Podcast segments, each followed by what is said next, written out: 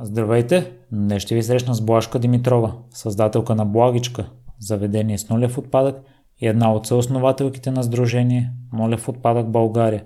Тя се определя днес като успешен човек, майка и жена. Тъй като не остана време да поговорим за нулевия отпадък, Блашка е напълно отворена за нов епизод с нея по темата при ваше желание.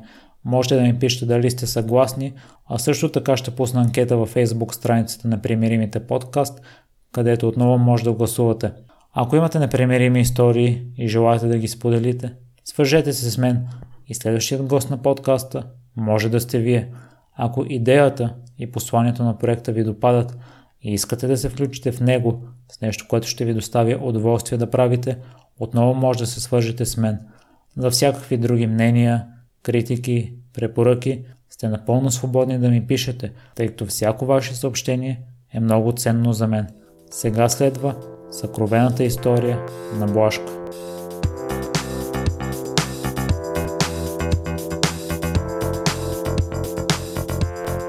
Здравей, и благодаря много за приятата покана. Първо ще ни разкажеш ли за връзката ти с околната среда и обичта към нея, защото това е нещо с което се занимаваш. И аз прочетох, че още от малка си обичала, докато си се разхождала в полето с баба ти и с дядо ти, преди да те удари кашона по улицата и да предприемеш вече мерки по опазването й? Истината е, че мисля, че причината днес да се занимавам с това, което се занимавам, наистина е още от детството ми и това, че прекарвах много голяма част от а, живота ми до 14 годишна възраст с а, баба ми и дядо ми, които до ден днешен имат голяма, няколко градини. Винаги сме имали животни, сега те вече са много възрастни и нямаме всички тези животни, които тогава имахме, но имахме и прасета, и овце, и кози, и кокошки, педели, патици, всичко сме имали. Съответно, баба ми и дядо ми са приемали това като техен дом и като част от семейството, животните и градината. И сме се грижили за тях, сякаш е така. Което ме е научило по този начин да третирам околната среда. И до ден днешен това е част от начина ми на мислене и мисля за това наистина се занимавам с всичките тези неща. И вярвам, че това трябва да бъде отношението ни към мястото, в което живеем. Защото ако си представим къде живеем реално, то не е просто в една къща, една стая, един блок. Ние живеем на тази земя, която е природа, преди всичко друго. И животни, и растения. Така че грижата за тях би трябвало да ни е сред приоритетите като, не знам, като човешки същества. Блашка също преди да започне да се занимаваш с ресторанта, поне от това, което прочетох, малко си се лътала. Бакалавъра ти е публична администрация, магистър национална сигурност и отбрана. Последствие разбрал, че си силна в социалния сектор. Чисто хипотетично, ако не се беше занимавала с ресторанта, с какво мислиш, че щеше да се занимаваш? Истината е, че много дълго време се лутах и се чудех кое е това нещо, което искам да правя в живота си генерално. И това беше причината да пробвам толкова много различни неща и да търся, да, търся, да, да намеря своето място. Затова и учих различни неща. Винаги съм следвала всъщност това, което сърцето ми е подсказвало, не толкова логиката, което ми е подсказвало и в образованието, и в а, работите, които съм работила, защото аз дълго време се занимавах с политика, бях в една организа... политическа а, организация, участвала съм в много ключови кампании политически, била съм дори кандидат за народен представител, бях водеща на едно политическо предаване, което вървеше онлайн, беше на живо, работех в Радио Enjoy, в сутрешното предаване с инспектор Enjoy бях. И това също ми носеше удоволствие, но винаги нещо ми липсваше. И така, когато станах учител по програмата на Заедно в час, осъзнах колко много обичам да работя с млади хора. Успоредно с това пък винаги съм обичала да готвя и това ми е носило много голяма радост и много голямо спокойствие, защото основно работата ми е свързана с много мислене, а като готвя е повече креативност и повече работа с ръце, което ми дава един баланс и наистина много, много ме успокоява. И започнах в един момент да мисля как да обединя тия две неща, готвенето и работата с млади, предимно млади хора и младежи. И така се появи благичка като, изобщо като идея. И вече реално и като физическо пространство, в което можеш да дойдеш и да седнеш. Защото ние дълго години бяхме само кухня, която не има младежи в неравностойно положение. Блажка, мен много ми допадна, че когато си била учителка, ти всъщност си се занимава с много допълнителни неща. Ще разкажеш ли за допълнителната стоеност, която си давала тогава? Докато бях учител, мисля, докато бях учител, всичко допълнително беше само единствено фокусирано и свързано върху деца и младежи. Тогава и до ден днешен съм част от неправителствената организация Стъпка за България, която работи с младежи от а, домове, такива в неравностойно положение, най-общо казано. Успоредно с преподаването започнах да работя и за разработването на една програма за предприемачество за много малки деца. Там таргет групата беше първи клас. Искахме да развием от толкова малки деца, още от тогава да развием тази нагласа, че те могат, могат да стартират свой бизнес, могат да бъдат самостоятелни, могат да променят средата около себе си.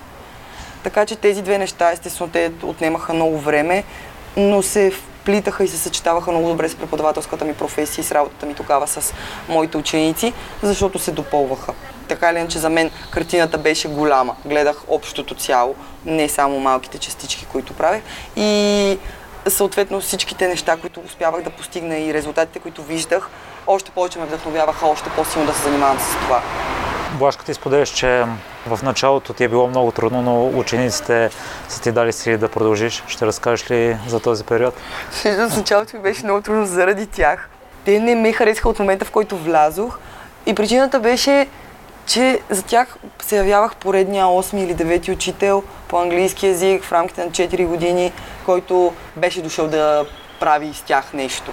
Така ме виждаха в началото. Впоследствие нещата се промениха.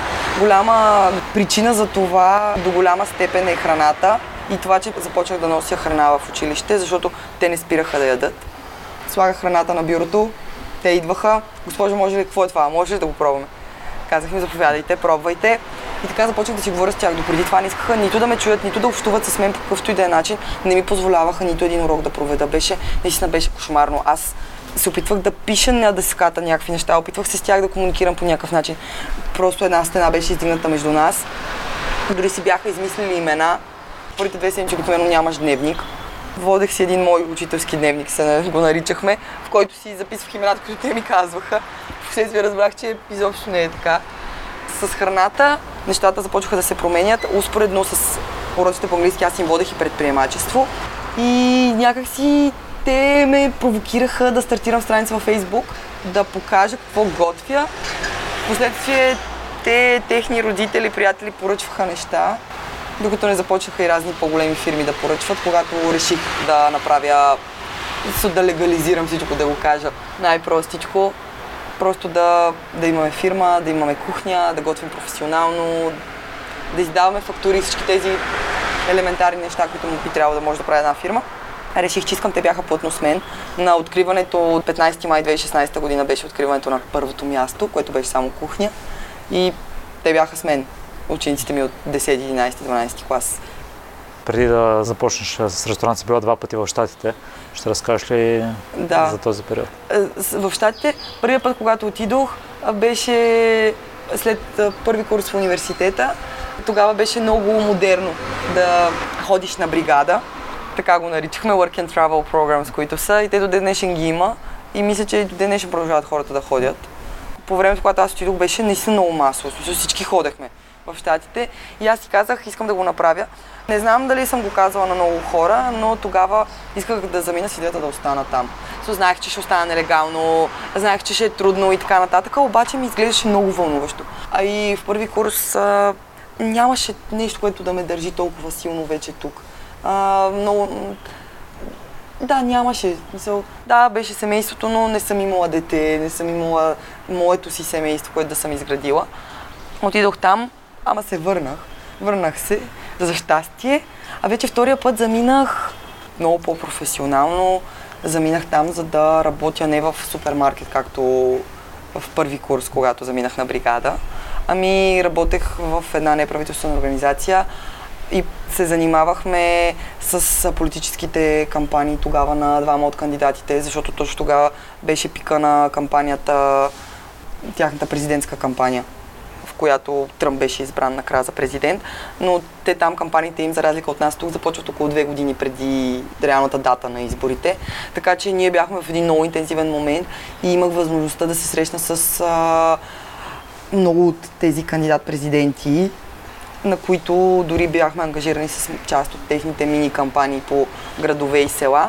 И в същото време се занимавах, всъщност причината за цялото това нещо беше, че аз тогава се занимавах с общностно организиране. Познато там като community organizing, нещо, което е много силно застъпено в щатите от 60 години насам. Там community organizing се приема за професия, ти можеш да бъдеш community organizer и да ти плащат за това. И много, много се, много се вдъхнових и от цялата тази методология за организиране на общности, защото тя залага на това аз, ти и още няколко човека, които ни дразни едно общо нещо, да се съберем и не да чакаме правителството или общината или областния съвет да го реши, ами ние да го решим сами.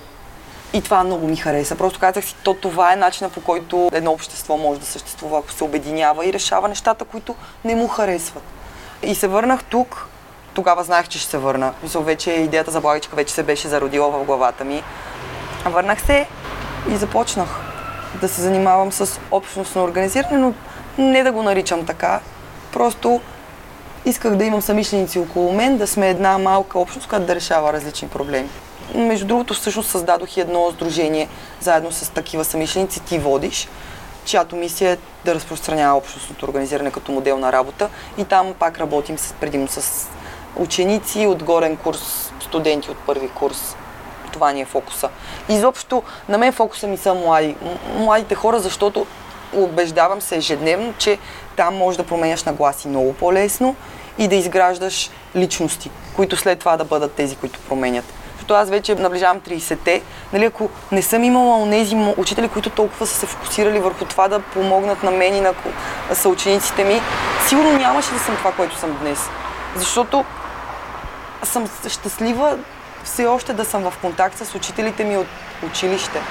И тези хора до ден днешен сега да идват тук да се радват и да подкрепят това. Нали, 10-15 години, преди 10-15 години тези хора са ми преподавали това е учителя. Смисъл, той, такива трябва да бъдат учителите. Сега тук малко се, малко се отплеснах, но факт е, че учителите, не само учителите, дори в неформалното образование, но ако хората отделят, отделят време за младите, за учениците, да се фокусират върху тях и да работят с тях, могат да се постигнат много положителни промени след това.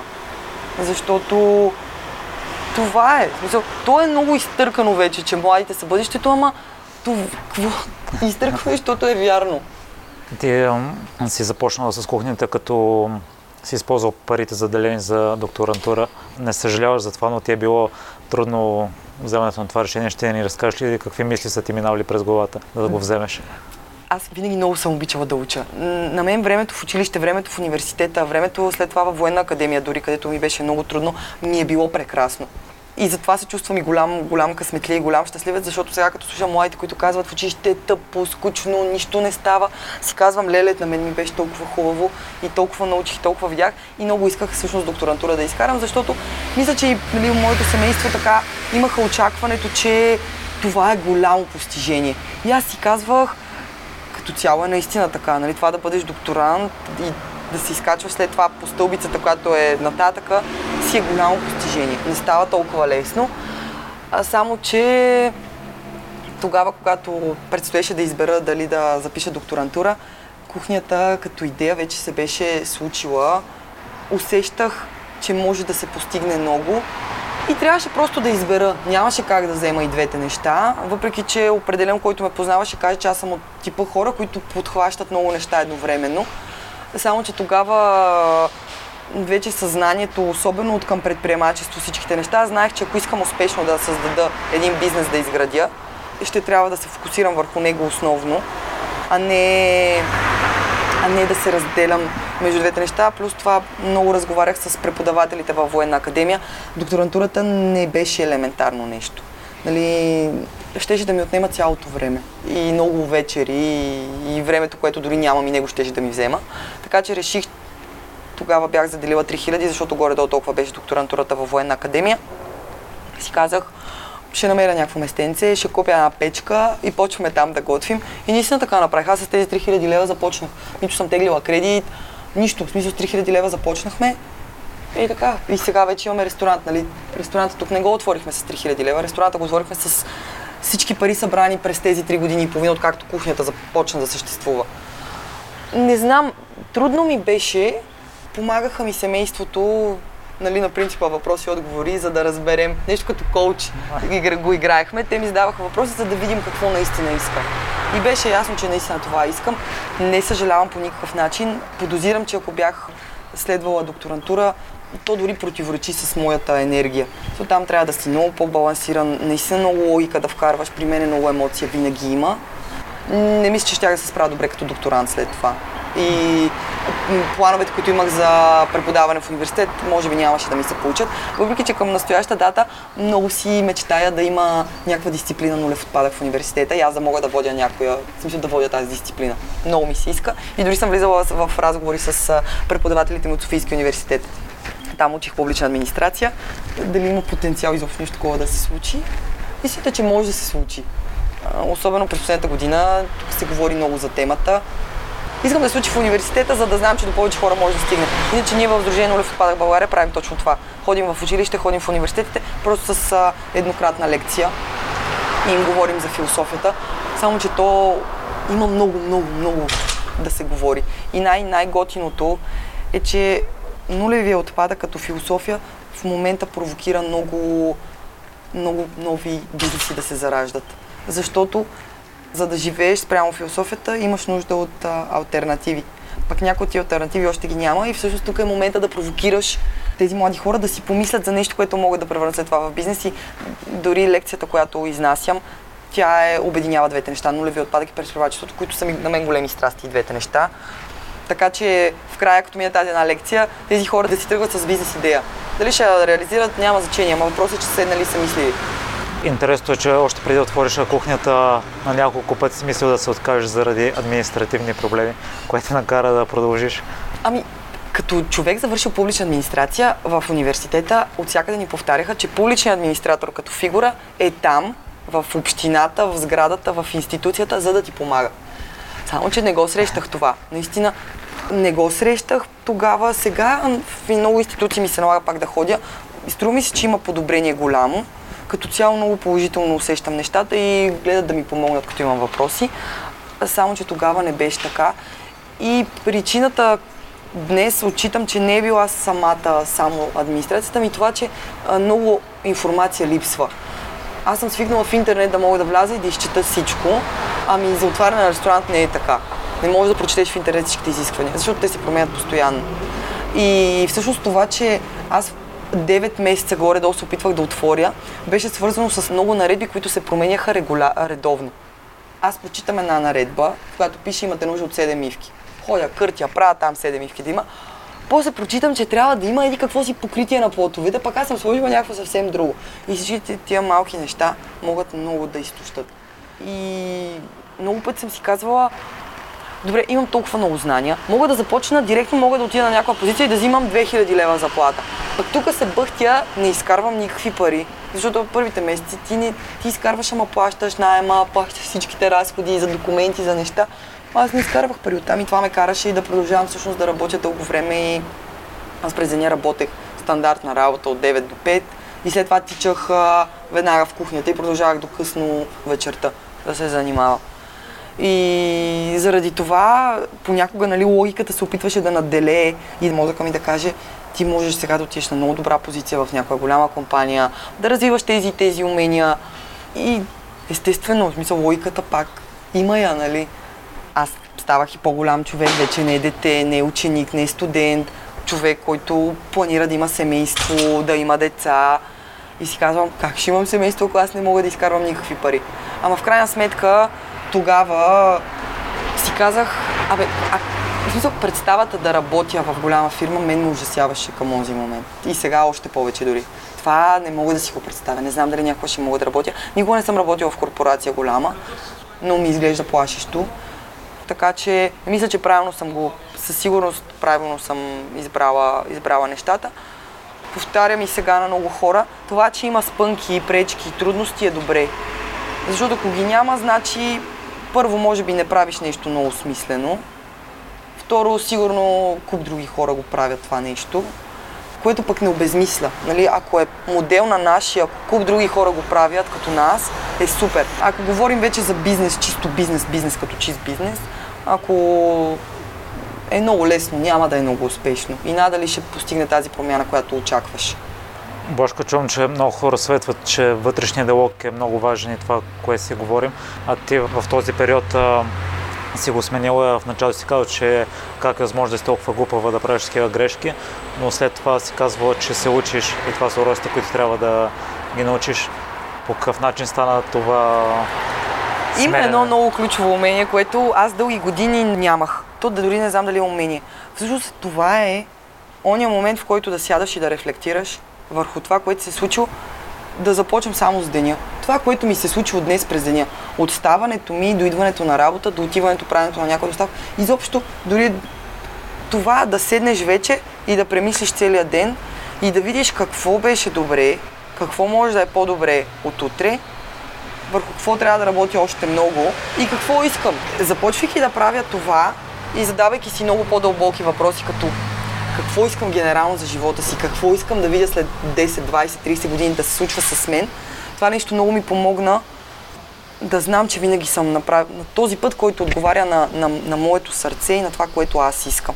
Така че този вътрешен диалог при мен продължава, той си постоянно се случва. Тоест, моята глава постоянно има някаква комуникация с мен самата.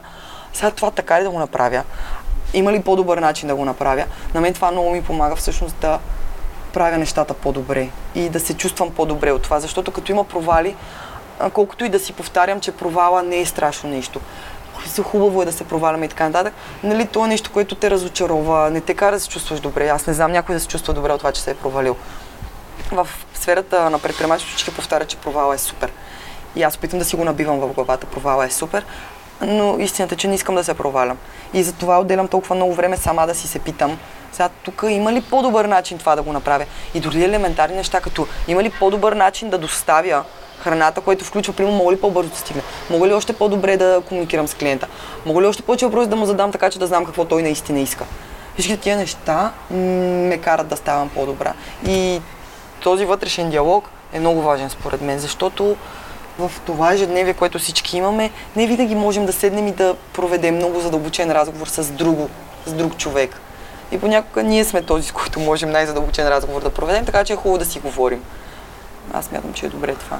Бошка ти, вие имаш връзка с това, отказвам се, продължавам въпреки това. Преди малко спомена, аз прочетох, че заведението е излязло на печалба чак след една година. Има ли е период през първата година, в който отново си мислил да се откажеш, но си решила да продължиш? Вероятно, да. Не си спомням много ярки моменти, в които тогава съм искала да се откажа. Имала съм трудни моменти, в които, примерно, някой клиент е казал, че еди какво си не му е харесал. И това до такава степен ме е карало да рухвам. Сега много по... Първо много по-малко такива коментари има, за щастие, а пък и доста по-силна съм към настоящия момент и много по-лесно приемам, като има нещо за дооправяне. Но през първата година може би силната подкрепа тогава на мъжа ми и на семейството ми ми помогна да не се чувствам да не се чувствам толкова застрашена, че дори да не се получи това нещо, оставам на улицата. Нали, сигурността на това да имаш човек до теб, това да имаш семейството си до теб, затова е много важно тези хора да разбират защо го правиш. И това, че открито бях говорила със семейството бях казала, вижте сега, нали, ще го почвам това, всичките ми знания тогава за предприемачество, аз знаех, че няма как да излезем на печалба бързо. И пак, ние даже под една година. Мисля, че 9 месеца горе-долу беше, когато излязохме на, на печалба и тя беше, тя беше някаква много смешна. Сто някакво лева бяха. Ама беше сума, която остава. няма, няма къде да я харчиш. И семейството разбраха какво им казвам. Казаха, да, ние сме за теб, нали това искаш така или иначе, това е твоята мечта това ми даде увереност да продължавам и да не се отказвам. И вече после нещата потръгнаха. Така че, ако решавате да правите нещо, важно е да имате около себе си хора, които ви подкрепят наистина и на които знаете, че може да разчитате. Защото си е страшно, ако залагаш всичко на един... Ако си го представим като едно казино и аз отивам и залагам всичко и знам, че след един час мога да си тръгна и да нямам дом, да нямам легло, на което да си легна и това би било плашещо. Не знам дали емоционално бих издържала на такова напрежение, на стрес. Щастието да имаш до себе си хора е много важно. И в опитите си да успееш, понякога почваш да игнорираш най-близките ти. И аз съм го правила, докато бях в училище, преподавайки на учениците. Аз бях тотално обсебена от училище. И бях спряла с месеци и не се чувах с баба ми и дядо ми, които са ми изключително близки хора. Майка ми я чувах веднъж на две седмици, пък живеем в един град. Нали? Айде с баба и дядо по-трудно, защото не живеем в един град да се виждаме. Майка ми я виждах веднъж на две-три седмици. Това те отдалечава от семейството ти, дори въпреки че те си семейства, те отдалечава и, и ти играе лоша шега. Затова е много важно в опитите си да бъдеш успешен, да успееш да направиш нещо, да стартираш голям бизнес и така нататък, никога да не забравяш хората, които, благодарение на които си успял. Защото ако не бяха мъжа ми, майка ми, баба ми, дядо ми, братовчетите ми, са цялото ми семейство, баща ми, ако не бяха всичките тези хора, на които знаех, че мога да звъна по всяко време и да разчитам, нямаше, наистина нямаше да съм тук.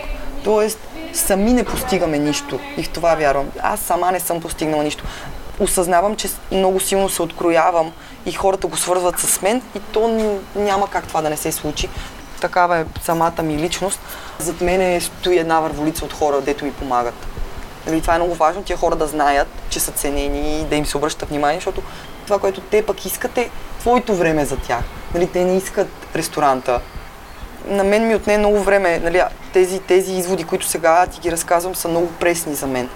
Защото аз съм имала много критични моменти с приятелите ми, с най-близките ми, които били сме на прага да се разделим заради това, че аз влагам цялото си време и енергия за бизнеса, а не за семейството, не за приятелите и не за важните хора. Та това е нещо ново, което искам и си го повтарям постоянно и сега се усещам като вече да постигам много добър баланс между бизнеса и приятели и семейство. Бошка, вие наймате младежи от социални домове. Какви уроци научи от тях? Ние всъщност не имаме само такива младежи. Преди три години и половина, четири, вече ми се размива точната дата, когато решихме, че ще отваряме Благичка, аз си казах, мисията на Благичка ще бъде да наема младежи в неравностойно положение. И това до ден днешен стои като номер едно мисия. След това идва нулеви отпадък. Просто за нас двете неща вървят заедно. Причината е изобщо да реша да работя с такива младежи беше целият ми опит в работа с младежи, това, че видях, че ако дадеш шанс на тези младежи, повярваш наистина в тях, делегираш им много права и задължения, те показват много. Марио, който е глухоням, 7 месеца вече е тук, той прави всичко в кухнята и дори ако го вземем Марио, както беше при 7 месеца и вземем Марио сега, Марио преди 7 месеца не искаше да се показва пред хора. Марио днес, излизайки прави кафето, капучиното, фрапето, отделно готви всичко в кухнята. Нали? Той, е, той по, по образование е готвач. Дани, девойката, която е тук също, тя е на 19, стана наскоро. Вече е половин година, тя е наета като управител на това място. Тоест не съм аз човека, който ръководи цялото пространство. Тя го прави. И тя комуникира най-много с Марио, и тя занимава с всичко, с доставчици, с клиенти. И това е невероятно. На тези младежи, вероятно, трудно някой друг ще им даде шанс или пък ще им повери до такава степен стартиращо място. Аз съм голям късметлия и голям щастливец, че ги имам тях. През годините над 10 младежи са минали в кухнята и почти от всички съм изпитала тая отдаденост на работата и това оценяване на възможността те да бъдат тук. Просто ние сме като семейство с тях. Аз съм страшно щастлива, когато съм тук и винаги сутрин се вълнувам, че идвам към заведението, не само защото е толкова уютно и го направихме като ценно сме си от дома, а и защото заедно сме много готин екип и това много ни помага. Аз никога няма да се откажа от това да нямаме такива младежи, защото знам колко им е трудно на тях. Виждала съм, никога не съм го изпитвала лично, обаче съм виждала вече колко години и по домове съм ходила и съм общувала и с директорите на домове и с децата директно, Много им е трудно, наистина им е много трудно. И това да изграждат трудови навици за тях е голямо предизвикателство. Това да излязат от дома и да започнат да живеят както живеем аз и ти, да си пазаруваме, да си планираме бюджета, да общуваме, да отидем на интервю. За тях тези неща са толкова трудни. А пък за, да не говорим вече за младежи като Марио, които не чуват и не говорят, за тях е кошмарно. А Марио днес е усмихнат, той е много щастлив тук. Марио в септември месец ще стартира шофьорски курсове.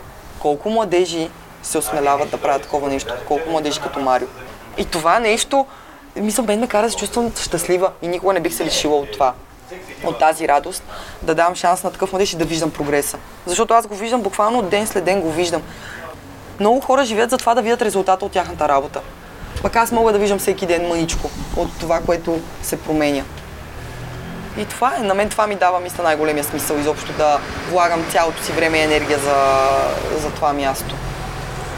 Има ли разлики от създаването на Сдружението на Лев отпадък и сега? Развила ли си, променила ли си перспективата си към някои отношения? Сдружението се появи, значи, кратката история, януари 2018 година имах възможността пред доста широка публика, включително с жури и предприемачи в журито, да разкажа за идея, която имам. И тогава разказах за идеята Благичка да се превърне в първото заведение с нулев отпадък в България.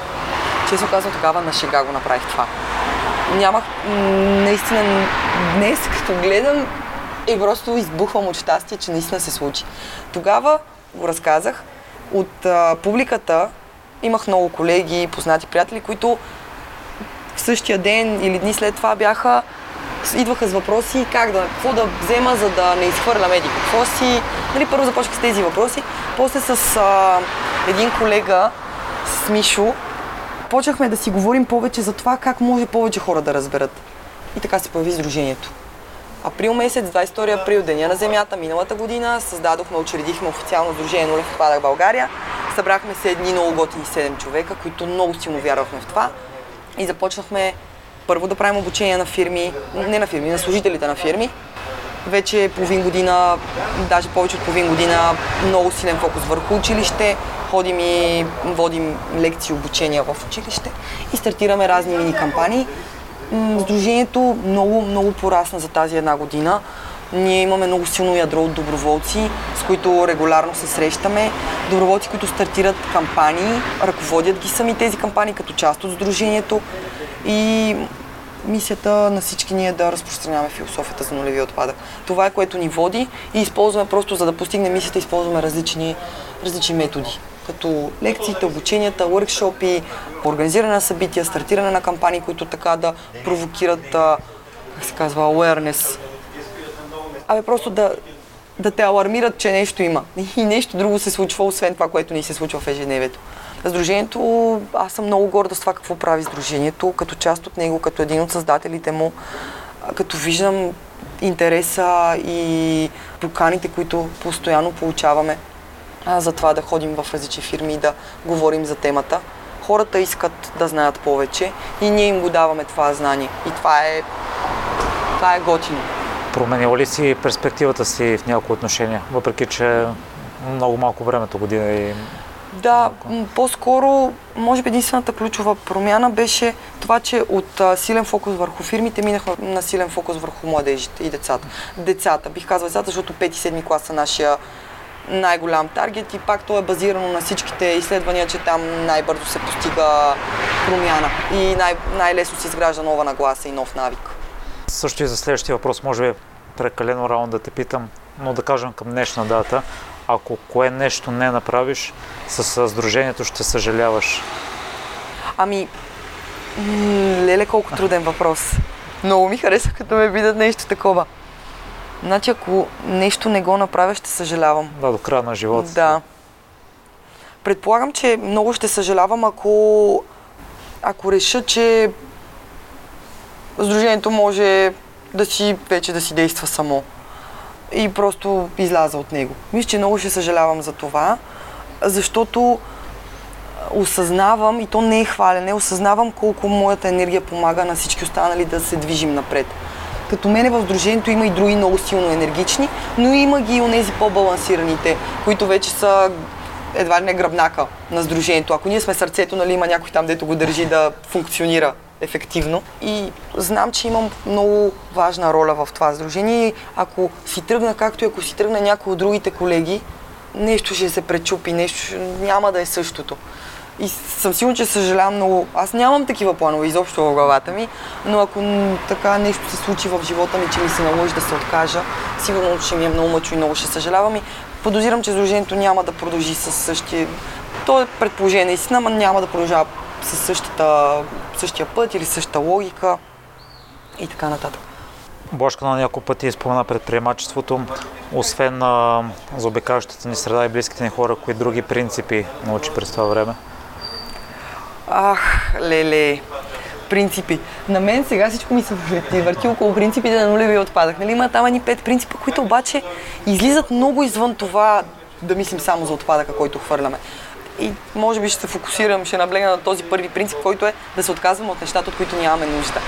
Който изначално аз го прочетох като чисто предмети, от които нямаме нужда. И опаковани неща, от които нямаме нужда. Нали всичко това, което те води към това да изхвърляш по-малко. Само, че ако задълбаеш по-надолу, е хубаво да се откажеш от много емоционални състояния, в които сме свикнали да се подаваме, в които влизат куп неща, като това да се подаваме на завист, на гняв, дори на преяжданията и тези неща.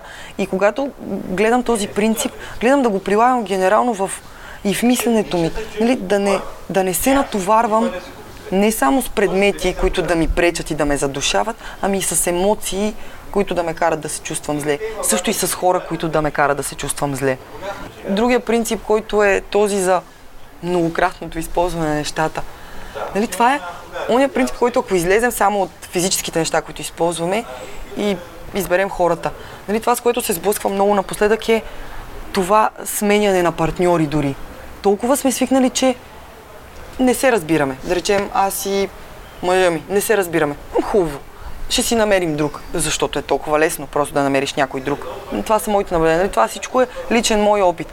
Това за мен е много грешен начин на мислене. Тоест това ти да скачаш, да си взимаш нещо новичко, дали е нов човек, дали е нов приятел.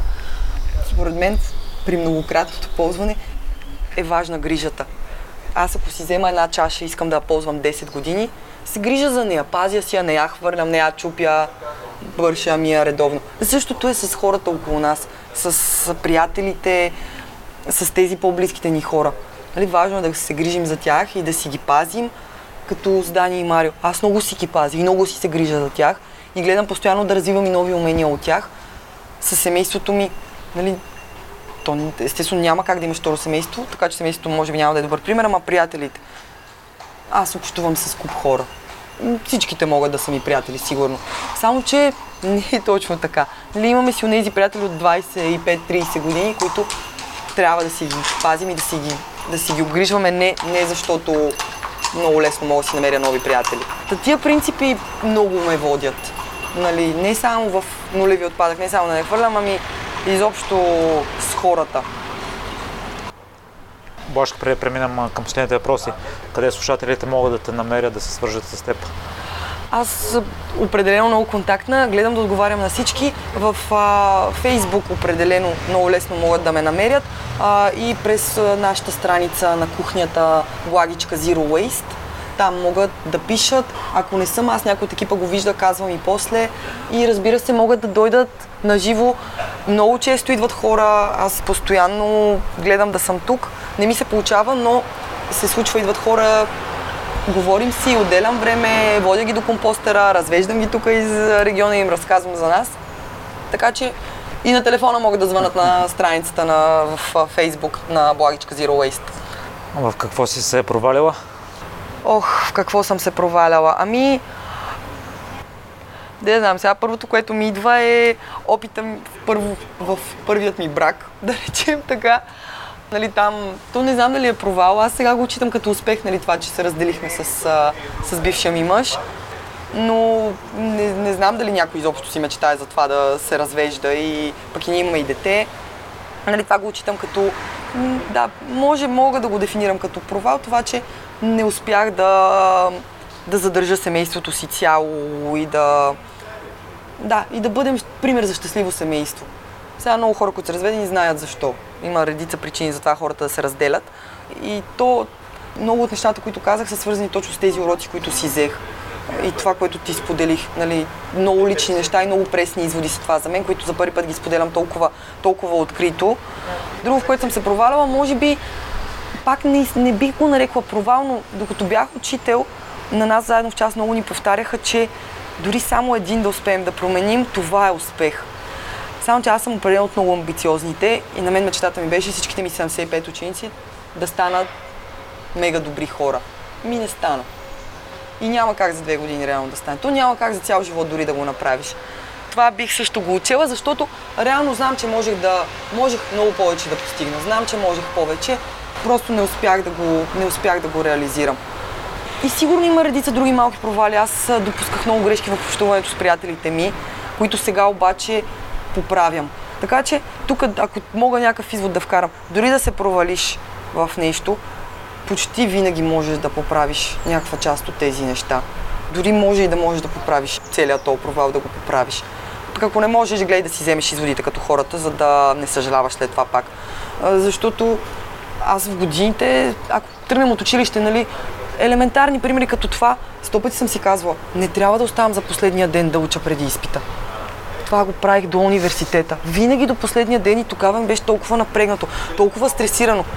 Пък виждах, че ако си дам една седмица преди това да се се подготвя, ще ми е много по-спокойно, много по-добре ще се представя. Не си взех достатъчно добра полука. Днес обаче си взимам полука за сериозните неща, наистина гледам да си взема полука и да не позволявам втори път. Какво научи от първия неуспешен брак, който прилагаш сега с приятелите? Бившият ми мъж, за него семейството е на първо място. И тогава, когато бяхме заедно с него, за него семейство беше на първо място, пък аз се борех тогава да създам това място. И то някакси успоред, успоредно вървяха нещата, после се появи дъщеряни и обаче тук започна бума с нулеви отпадък. Общо взето Йоана дъщеря ми, тя сега е на две и половина. Аз от преди година и половина започнах много силно да работя за това. Значи в ключовото развитие на Йоана тя водеше с мен, което обаче сега не е като позитив по-скоро, защото е по-контактна. Мисля, че ще изгради някакви навици много отрано. Само, че борбата за това да успея, и пак е свързано с това, което казах по-рано в разговора, толкова се бях ангажирала за това, само цялата си енергия за това да вложа, че не влагах никаква енергия за това да демонстрирам любов, грижовност към хората, към които трябваше. Така че урока ми като лампичка винаги е това, което ти споделих. Просто баланса и това да не забравяш, че хората са по-важни от бизнеса. Това е. И това е много трудно. Наистина на днешния човек, на днешния амбициозен човек, който иска да постигне много, аз определено съм в тази графа и си мечтая за много глобални, много големи неща, е трудно. Трудно е да намериш баланса. Аз не твърдя, че съм го намерила, обаче знам, че определено в момента отделям много голям процент от времето и енергията си за това да говоря с близките, да ги питам как са и да се интересувам от тях, а не да ги заливам само с това какво на мен ми се случва, колко е готино или колко ми е трудно сега в момента и как те трябва да ми помогнат. И мисля, че естествено бившия ми мъж с него бяхме 7 години заедно. Нали? Моя съзнателен живот като жена е бил с него. Ме е научил на това да, да се грижа и семейството да бъде, но, да бъде номер едно, а не, не благичка да ми бъде номер едно, след това да ми бъде нулев отпадък номер едно. А всъщност приоритетите, топ 3 приоритетите да са семейството и Йоана, благичка и нулев отпадък България. Нали, това да е логиката на, на действие. С какво се гордееш най-много? Их, леле! А, мисля, че най-много се гордея с това, че в момента съм, се чувствам, по-скоро се чувствам, мисля, че така ми определят горе-долу, но чувствам се успешна майка и успешен човек. И успешна жена. Общо взето тези три. И успешен човек, защото извън това да съм жена и майка, аз съм първо човек. И това, което правя, знам, че има смисъл и това ме кара да се чувствам успешна. Успешна майка, защото отделям време за Йоана така както трябва и гледам да й дам най-добрия пример, най-доброто от себе си и да я уча аз. И, и към нея съм доста амбициозна. Гледам да я уча на такива елементарни неща, които смятам, че децата трябва да могат и да знаят. И вече като жена, нали, запазила съм женското у себе си. Не е да мисля само за бизнес и да съм от уния промити мозъци. Мисля, аз съм жена, грижа се за себе си, чувствам се добре в кожата си, успявам да отделя време да се погрижа за себе си. Де факто запазила съм женското, защото имаше един момент, дето бях си типична мъжка рана. Просто да се глася, никакъв шанс. Доскоро ще ме видиш с а, дънките, изкъсания потники и маратонките. Мисъл, пола и така нататък. Благодаря много за днешното участие, Блашка. Също много ти благодаря. Благодаря, че слушахте целият епизод до край. Още веднъж, ако имате интересна история и желаете да я споделите, свържете се с мен и следващият гост на подкаста може да сте вие. За всякакви мнения, критики, препоръки, можете да ни пишете във Facebook страницата на Примеримите подкаст. Отговарям на всичко и всяко ваше мнение е изключително важно за мен. Лек и разкошен ден!